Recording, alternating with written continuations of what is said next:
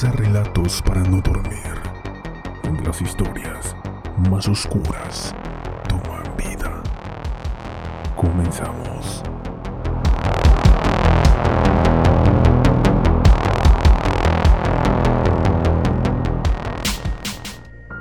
Los asesinos son propensos a culpar a otros por sus viles acciones, pero raramente señalan con un dedo acusador y afirman, el demonio me hizo hacerlo. Escuchen, porque este es un caso raro. Antes de comenzar, los invito como siempre a seguirnos a través de Instagram. Nos encuentras como relatos-podcast. Sin más, continuemos con nuestro caso.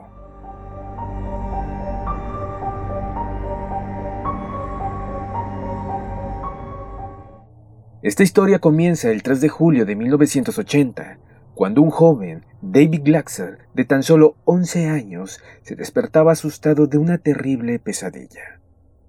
En medio de los gritos, aseguró que un hombre de grandes ojos negros, con una cara demacrada, con rasgos animales, afilados dientes, orejas puntiagudas, cuernos y pezuñas, le dejó un mensaje de advertencia. Ten mucho cuidado. David no era el tipo de chicos que veía películas de miedo, ni mucho menos de los que exageraban mucho las cosas, pero esta pesadilla había traumatizado al joven. Luego de esa terrible pesadilla, el chico quedó completamente marcado y su carácter cambió radicalmente. Su hermana mayor, Debbie, quiso cuidar a su hermano pequeño y le pidió a su novio que le esperase mientras ayudaba a su familia en estos momentos tan difíciles. Sí, lo has adivinado, ese novio era Arnie. Pese a que la hermana se quedase, la cosa no fue mejorando. David aún seguía teniendo esas aterradoras pesadillas. Ahora, el hombre bestia había amenazado al joven con llevarse su alma pura. De pronto, una mañana, David empezó a aparecer con extrañas marcas en su cuerpo, arañazos y golpes adornaban su cuerpo, otorgándole un aspecto aterrador. Al parecer esto ocurría siempre que David estaba dormido. Es cuando los ruidos extraños empiezan a hacer presencia.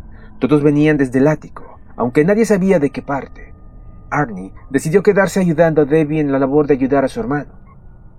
Arnie intentó buscarle una explicación lógica a todos aquellos ruidos, como haría un buen investigador, pero no pudo dar con una respuesta clara. Ya habían pasado muchas noches en las que David aún no dormía como debía hacerlo. Todos estaban desconcertados por el fenómeno, hasta que la cosa se empezó a poner algo más aterradora si cabe. David empezó a decir que durante el día podía ver al hombre bestia de sus pesadillas. Lo describía como un hombre anciano, de barba blanca y con una camisa de franela en combinación con unos pantalones vaqueros. Sin saber ya a quién acudir, la familia Glaxel pidió auxilio a su párroco de la iglesia. Este accedió a ir a su casa, pero de nada sirvió, ya que esto no parecía hacerle nada al joven. Los extraños ruidos que provenían del sótano empezaron a ser cada vez más fuertes y frecuentes que antes. Los sueños de David eran aún más fuertes, sus visiones diurnas eran cada vez peores. Llegado un punto, David empezó a hacer ruidos extraños con sus cuerdas vocales y a pronunciar dialectos poco frecuentes en chicos de su edad. Lo aterrador de esta parte del caso es que empezó a pronunciar citas de un libro titulado Paradise Lost, un libro que no muchos niños de 11 años leen. Cada noche un miembro de la familia se quedaba despierto junto a David para vigilarle. En muchas ocasiones le daban convulsiones y no querían que se quedase solo mientras le ocurría. El cura, ya sin saber qué hacer, decidió llamar a una joven pareja que antes había hecho trabajos para él, Ed y Lorraine Warren. Los Warren aceptaron el caso y tomaron un pequeño viaje desde Morburn hasta Brookfield, para que el exagente de la policía Ed Warren pudiera hablar con el chico. Mientras lo hacía, Lorraine le observaría de cerca. Mientras que entrevistaba al chico, pude ver cómo una bruma oscura se formaba al lado del joven. Aquello sin duda era de naturaleza oscura. El muchacho le dijo a Ed que no soportaba cuando este ser le cogía del cuello y de sus brazos. Siempre le dejaba marcas, y en más de una ocasión dijo haber sido golpeado por esta entidad oscura. Para los Warren era evidente, David estaba sufriendo una posesión del libro. No se sabe muy bien qué ocurrió luego de esto. La diócesis no quiso hablar más nunca del tema. Los Warren junto con algunos sacerdotes más llevaron a cabo un exorcismo. En total fueron tres los rituales que hicieron falta para liberar a David de los 43 demonios que en él albergaban. En uno de estos rituales Arnie estaba presente y con la ira recorriéndole su cuerpo hizo algo que nadie debe hacer, desafiar a los demonios que David, en este caso, tenía en su interior. La amenaza no fue cualquiera. Le dijo que todos esos demonios eran unos cobardes, incapaces de poder enfrentarse a él. Cuando todo acabó, los Warren llamaron de inmediato a la policía y les pidieron por favor que mantuvieran vigilado a Arnie para que no hubieran sorpresas. A medida que el mes de noviembre empezaba en 1980, las cosas parecían ir de maravillas. Los padres por fin llevaron a David a un psicólogo y éste le diagnosticó un leve síntoma de déficit de atención, y nada más extraño, aunque David seguía sin poder dormir bien. Fue entonces cuando Debbie, la hermana de David, y Arnie, su novio, se mudaron de nuevo a su apartamento. Como casero tenían a Alan Bono. Los días siguieron y David continuaba mejorando poco a poco, pero Arnie estaba empezando a cambiar.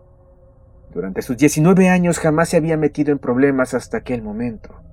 Cuando tenía 17 años tuvo que dejar el instituto para buscarse un trabajo a jornada completa y así ayudar a su madre.